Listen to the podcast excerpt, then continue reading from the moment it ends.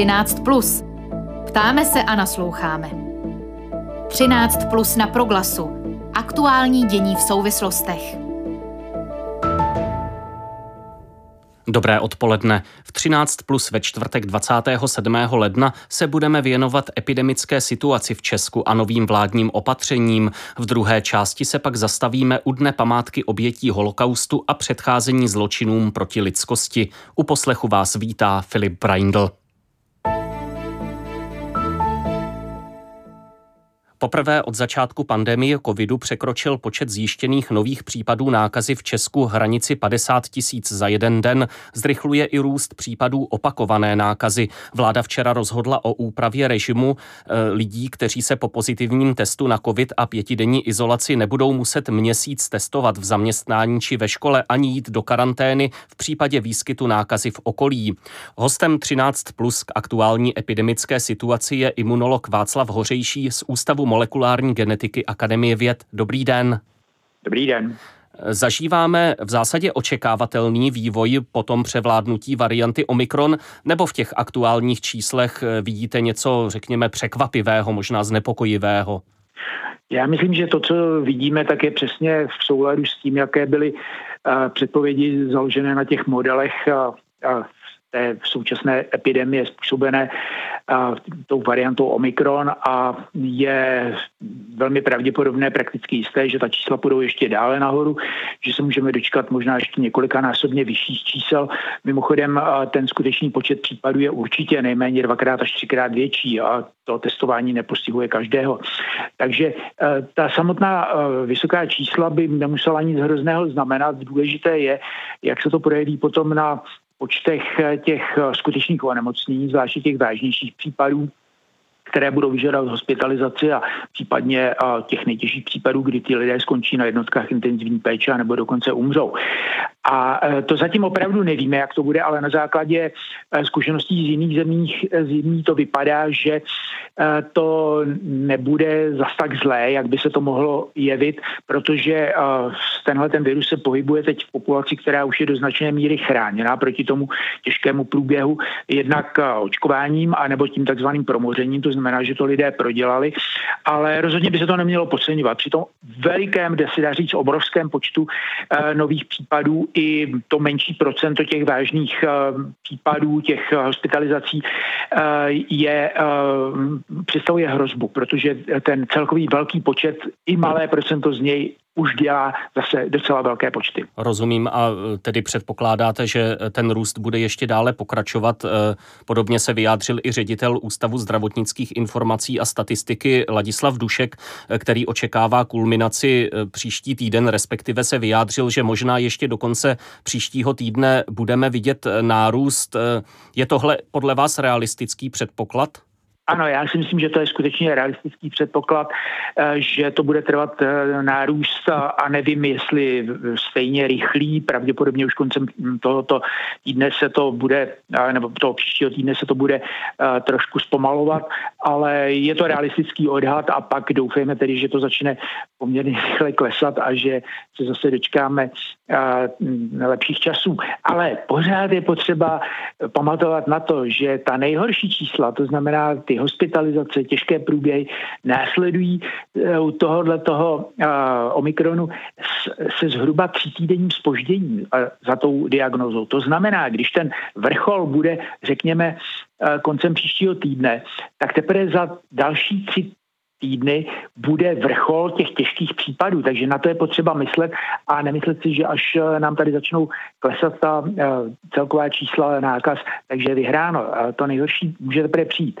My ale opravdu nevíme, jestli to zase bude eh, tak, že se bude opakovat situace z těch předcházejících vln, kdy ta čísla těch hospitalizací a, a mm, jednotek intenzivní péče nám zahltí nemocnice, anebo jestli to bude mnohem méně i při tom daleko vyšším počtu celkových nákaz. To zatím opravdu nevíme a musíme si na to počkat. Eh, vláda upravila pravidla kolem návratu lidí po prodělání covidu a pětidenní izolaci. Eh, po 30 dnů se nebudou muset testovat ve škole či zaměstnání ani jít do karantény.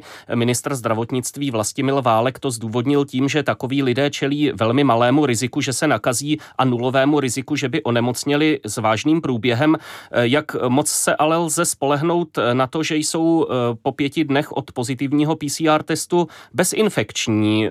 Jak jsem měl možnost zachytit Eh, tohle eh, řada odborníků mm, považuje za trošku problém. Ano, to je skutečně sporná záležitost a já si myslím, že eh, je to tady spíš takový kompromis mezi tím opravdu rigorózním postupem, který by respektoval to, že i ti lidé po v těch pěti dnech jsou, jak říkáte, infekční, to znamená, jsou schopni dále šířit tu nákazu do svého okolí. A na druhé straně to, kdyby skutečně všichni lidé, kteří by správně měli být v té karanténě, byli v karanténě, tak by to možná už ohrožovalo fungování některých eh, třeba důležitých institucí, zaměstnání a tak dále. Takže je to asi taková kompromisní volba možná menšího zla a já si netroufám tohleto posuzovat, jestli je to přijatelné nebo ne. Tohle je opravdu takové politické rozhodnutí. A eh, jak ho interpretujete? Je to tedy podle vás takový, řekněme, realismus, balancování nějakých snesitelných rizik ze strany vlády? Ano, já si myslím, jak jsem před chvilkou řekl, že to je skutečně takové, takový uh, kompromis, který uh, je uh, kompromisem zkrátka mezi těmi zdravotními riziky a nějakými těmi ekonomickými důsledky. Hmm. A ta zdravotní rizika, která tedy jsou a vláda je, řekněme, vnímá, bere na vědomí tedy a uh, přesto tato uh, opatření dělá, tak ta zdravotní rizika jsou podle vás uh, snesitelná, nehrozí, že se to uh, nějakým způsobem sesype? Opravdu těžko říct. Já jsem hrozně rád, že nejsem v pozici eh, člověka, který byl, by byl zodpovědný za tohleto rozhodování. Jak říkám, je to politické rozhodnutí a eh, riziko tady takové je. Na druhé straně určitě je riziko, že kdyby se to udělalo eh, co nejpřísněji, tak by se možná mohlo ukázat, že to byla přílišná opatrnost a že ty ekonomické důsledky té velké přísnosti by byly a, možná kritizovány potom možná ještě víc než tohleto. Takže teď je opravdu těžké říct, eh, co je menší zlo. Hmm. Eh, častá otázka kolem Omikronu řeší, zda tato vlna může být poslední, alespoň v tom pandemickém slova smyslu a od odborníků k tomu zaznívá, řekněme, opatrný optimismus, eh, který jste vyjádřil i vy. Eh, já bych možná tu otázku trochu posunul k tomu, v jakém stavu bude naše imunitní výbava po této vlně a při té očkovanosti pro případné další setkání s koronavirem třeba v jeho nové variantě. Co tedy značí ty současné poznatky o naší imunitě eh, pro tu budoucnost? Ano, tohle je velmi důležitá otázka. A já jsem přesvědčený o tom, že skutečně až pomine tahle ta vlna, tak nastane nějaké období, řekněme několika měsíční, kdy sice ten virus bude nadále v té populaci a bude tady hodně uh, intenzivně a uh, nebude ale způsobovat uh, příliš velký počet nějakých vážnějších komplikací. Budou to třeba uh, nějaké jenom desítky lidí, kteří budou hospitalizováni denně nebo možná dokonce méně. Ale je potřeba uh, pamatovat na to, že po určité době začne ta imunita, která je uh, vyvolaná buď to očkováním nebo proděláním té nemoci, prostě stykem s tím virem nebo s nějakými komponentami toho viru a, a kterou dostanou se vlastně do styku s tím virem nebo s tím očkováním vlastně už skoro všichni lidé v té populaci, tak po určité době začne ta imunita slábnout. A po nějaké nějakých třech, čtyřech měsících musíme počítat s tím, že by mohla začít postupně ještě další vlna, taková, která prostě bude způsobena tím, že ta populace už se změní uh, slábnutím té imunity.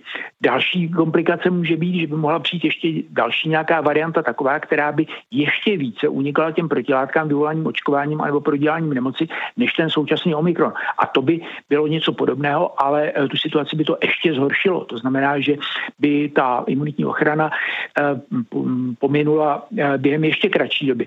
Takže to jsou bohužel takové jako trošku uh, temné stránky. Na druhé straně já pevně věřím, že během relativně krátké doby budou k dispozici nějaké nové vakcíny, nová generace vlastně těch vakcín lepších, takových, které budou zaměřeny třeba na ten Omikron, anebo i na nějaké subvarianty, o kterých dneska už víme. A že se to přeočkování, kterému se asi nevyhneme během těch několika měsíců do půl roku, bych řekl, takže uh, bude účinnější a že možná vydrží ta imunita po něm déle než po těch uh, současných uh, vakcínách. No a potom je tady velká naděje i v tom, že budou k dispozici nějaká antivirotika, virostatika, která prostě pilulka, kterou, když budete pozitivní nebo budete mít pocit, že máte tuhle chorobu, takže když si ji vezmete, tak budete chráněni proti prodělání té nemoci, nebo aspoň proti tomu těžkému průběhu. No a teď už něco takového k dispozici je, je to ten takzvaný Paxlovid, eh, antivirotikum, eh, které se už začíná používat někde, ačkoliv ještě nejsou úplně dokončeny ty, ty všechny klinické studie. A já jsem přesvědčený o tom, že takových antivirotik bude víc a že možná eh, se na nich pracuje i v našem slavném ústavu organické chemie a biochemie, která, který má v tomhle velkou tradici a jak dobře víme, tak oni před lety připravili několik eh, úplně světově eh, fenomenálně úspěšných antivirotik proti viru HIV a mimochodem právě ten Paxlovid je, patří do takové třídy těch eh, léčiv, které, do které patří taky některé z těch preparátů právě z tohoto ústavu, a který se s tím zabývá. Možná, že už na tom i pracují a zatím nám o tom nic neříkají.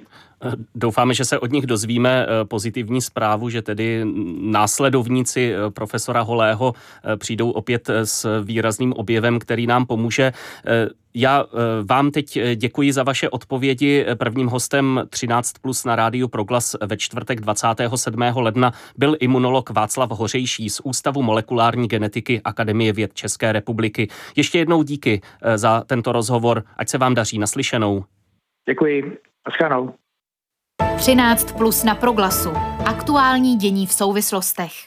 Připomínáme si 77. výročí osvobození nacistického vyhlazovacího tábora Osvětim v dnešním Polsku, symbolu genocidy, která postihla několik milionů především židovských obyvatel větší části Evropy. I v Česku se konají různé akce ke dni památky obětí holokaustu a předcházení zločinům proti lidskosti. Jak udržovat historickou paměť a lze vnímat signály určité nesnášenlivosti v současnosti? O tom budu v 13 plus hovořit s rabínem Davidem Max Maxou, který se hlásí k progresivnímu judaismu, působí v pražské komunitě Etzchaim a židovských obcích v Liberci a Děčíně. Dobré odpoledne, vítejte ve vysílání Proglasu. Dobré odpoledne, zdravím vás i posluchače. Na koho sám v tento den myslíte? Je to osobní vzpomínka nebo spíše v uvozovkách kolektivní? Já bych řekl obojí. Samozřejmě připomínám si členy své rodiny, svoji prababičku, také svoji pratetu, eh, které byly zavražděny eh, v průběhu show, ale takové, také zároveň myslím na svého tatínka, eh, kterému se podařilo Shoa přežít v úkrytu díky pomoci dobrých lidí na Svaté hoře u Příbramy a díky tomu vlastně jsem dneska tady. Jak rozumíte tomu spojení památky obětí holokaustu a předcházení zločinům proti lidskosti? Jak vnímáte tu spojitost? My židé máme v rámci rituálu, který nazýváme Pesachový seder, kdy si připomínáme vyvedení z egyptského otroctví, ehm, tak máme jednu velmi, řekl bych, velmi moudrou frázi, která spočívá v tom, že každý člověk v každé generaci by měl se cítit, vidět sám sebe, jako když vychází z otroctví. A zároveň tato fráze nás eh, eh, poukazuje na to, že v každé generaci se najde jisté nebezpečí, které může ohrozit lidi a v podstatě, které může člověka přivést do takové situace, aby nevnímal, najednou zapomněl na svoji lidskost a snažil se um, zabíjet ostatní lidi takovým způsobem, jako docházelo během holokaustu. A proto je velmi důležité připomínat uh, to, co bylo, abychom zároveň předcházeli tomu, co by případně mohlo nastat. Konec konců známé přísloví říká, že lidé, kteří zapomenou na svoji vlastní historii, tak jsou nuceni opakovat. Hmm. My se dostaneme k těm jevům, které mohou být typické pro tu současnou generaci. Teď jsme v období, kdy ubývá přímých svědků, lidé, kteří prošli osvětímí, odcházejí a ta doba holokaustu se zkrátka historicky vzdaluje. Jak s tím pracovat? Jak to udělat, aby to tedy nezůstalo nějakou zapomenutou událostí nebo ukončenou událostí z dějin, ale stále to promlouvalo k té naší přítomnosti tím způsobem, o, o jakým jste teď mluvil? Postupné odcházení přeživších skutečně znamená problém v tom smyslu, že Shoah neboli holokaust se stává eh, skutečně tímto způsobem historií, ubývá přímých svědků. Já si myslím, že je velmi důležité využít jejich svědectví, hovořit s nimi co nejvíce, dokud je to možné, snažit se zaznamenat co nejvíce jejich svědectví audiovizuálními prostředky aby nám zůstaly zachovány, zachována za to svědectví do budoucna. Myslím si, že to je velmi důležité. Nás, následně také jsem velmi rád, eh, měl jsem s několika školami například spolupráci, eh, kde jsme hovořili o problematice Shoah, ale i o problematice židovství, židovského života v současné době. Myslím si, že je důležité právě tento kontakt zachovávat naše komunita Etzheim například eh, má v tomto smyslu výbornou spolupráci s Karlovou univerzitou, se kterou jsme spolupracovali na projektu Nezapomeneme, což byla přehlídka výtvarných prací studentů základních a středních škol, eh, kterých, eh, kteří v těchto svých pracech v podstatě tímto způsobem zdůrazňovali problematiku Shoah a vzpomínání. A věřím tomu, že přesně takovéto věci v souvislosti s mladou generací mohou tomto smyslu velice pomoct. Hmm. Hostem 13 plus na rádiu Proglas je rabín David Maxa. Když hovoříme o přítomnosti, lze vidět obecně různé momenty, kdy ve společnosti dochází k názorovému rozdělení před časem třeba na migraci, teď aktuálně na to, jak řešit eh, pandemickou situaci kolem covidu. Eh, vnímáte eh, v, těch, v té společenské dynamice něco, co by mohlo znepokojit člověka obeznámeného s mechanismem holokaustu, co už tedy přesahuje běžný názorový nesouhlas a překlápí se do té roviny nesnášenlivosti? Určitě, já to nebezpečí vidím v podstatě v každém projevu xenofobie, eh, kde člověk má potřebu si na toho druhého člověka nebo na skupinu lidí projektovat eh, nějaké své nepříjemnosti a v podstatě těmto lidem připisovat vinu za to špatné, co se děje. Um, já jsem se měl konec konců možnost setkat i během těchto dnů s různými názory, například uh, souvislosti s očkováním, ale i s pandemí, kdy začínala ožívat spousta takových uh, nesmyslných antisemických předsudků, o kterých by si člověk myslel, že uh, jsou už dávno zapomenuty. Například uh, předsudek ohledně toho, že židé šíří nemoci, který byl velmi rozšířen ve středověké Evropě a pro mě bylo velmi znepokojivé ho vidět právě v kontextu současné pandemie. Bylo to pro mě něco velmi šokujícího, musím říct. Co se s tím dá dělat? Eh, má třeba smysl eh, poukazovat eh, na ty historické paralely třeba s tím, co dělali nacisté, kteří vlastně také používali dezinformace, různé formy dehumanizace a, a tak podobně?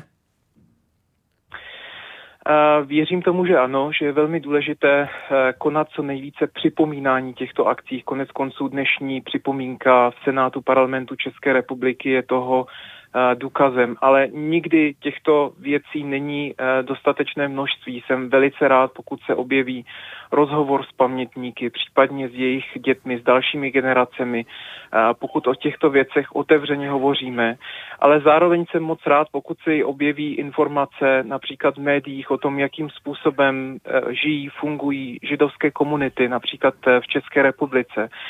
Protože já věřím, že ehm, důvodem, příčinou této nenávisti veřejnosti bývá velmi často neinformovanost. Eh, existuje rozdíl samozřejmě mezi lidmi, kteří jsou programní antisemité, eh, a s jejich názorem samozřejmě nelze pohnout. Ale věřím tomu, že existuje taky spousta lidí, kteří prostě nejsou informovaní a kteří neví, jak věci jsou a proto je velmi důležité o o těchto věcech hovořit na veřejnosti a vlastně s touto neinformovaností tímto způsobem bojovat. Eh, já jsem zaznamenal nějaké informace o tom, eh, jak probíhají třeba vzpomínkové akce v Německu ve spolkovém sněmu, eh, kde od předsedkyně vlastně německého parlamentu Berbel Basové zaznělo, že nesnášenlivost vůči židům nezmizela, je naopak opět ve středu naší společnosti. Vyšel také průzkum z Francie, který mapoval výskyt nějakých antisemických stereotypů ve společnosti. Je podle vás něčím specifická Česká republika, pokud jde právě o nějaké předsudky, stereotypy, nebo třeba i obecnou náboženskou lhostejnost, která v tom může sehrát nějakou roli? Tak já věřím tomu, že jednak Česká republika samozřejmě je vnímána eh, v tom evropském měřítku eh, jakožto takový ostrůvek, eh, kde ten antisemitismus není na tak velké úrovni. Já skutečně z toho pozitivního hlediska můžu říct, že českou společnost v tomto smyslu vnímám také velmi dobře, že ona sama, tak jak se vyvíjí český postoj, je otevřený vůči židovskému životu, ale samozřejmě je nutné říct, že antisemitismus ve formě různých vtipů, ale také například eh, třeba i nějakých útoků, verbálních útoků se může objevit a to je samozřejmě eh, velmi smutné a vnímám tu skutečně tu paralelu eh, v tom celosvětovém měřítku. To znamená, to nebezpečí sice tady v současné době není tak velké, ale to neznamená, že se v budoucnu nemůže objevit znovu. My jsme zmiňovali, jak se třeba v těch debatách o, o covidu objevují nebo znovu ožívají různé stereotypy. Tam se taky objevuje eh, třeba ta žlutá hvězda jako symbol nějaké diskriminace, eh, kterou si berou lidé, kteří tím se snaží vyjádřit, že e, jsou v takovém postavení. E, jak se na to díváte, nebo co zatím vidíte? Je zatím spíše neznalost, nebo, nebo naopak e, úmyslné překroucení vlastně té skutečnosti holokaustu, vlastně jakási, jakési přenesení do, do současnosti velmi nesprávným způsobem? Velmi dobrá otázka. Já musím říct, že v v tomto nošení žluté hvězdy vidím projevy obou dvou věcí, které jste zmínil. To znamená jak neznalosti, ale také v některých případech tam skutečně vidím určitou snahu o umělé překroucení eh, toho, co Shoah nebo holokaust vůbec je. Ehm, je eh, určitě tyto projevy jsou bagatelizací holokaustu v jakémkoliv měřítku, protože v podstatě se snaží najít určitou paralelu mezi očkováním a mezi třeba neochotou se nechat očkovat a zároveň také e, mezi, mezi Shoah, mezi e, vlastně zacházením se Židy, tak jak k němu docházelo e, během nacistické okupace a to je samozřejmě velmi špatně. Hmm. Hostem 13 plus v den památky obětí holokaustu a předcházení zločinům proti lidskosti byl rabín David Maxa, působící v pražské komunitě Etzchaim a židovských obcích v Liberci a Děčíně. Děkuji za vystoupení ve vysílání proglasu. Naslyšenou. Děkuji za pozvání a přeji všem hezký den.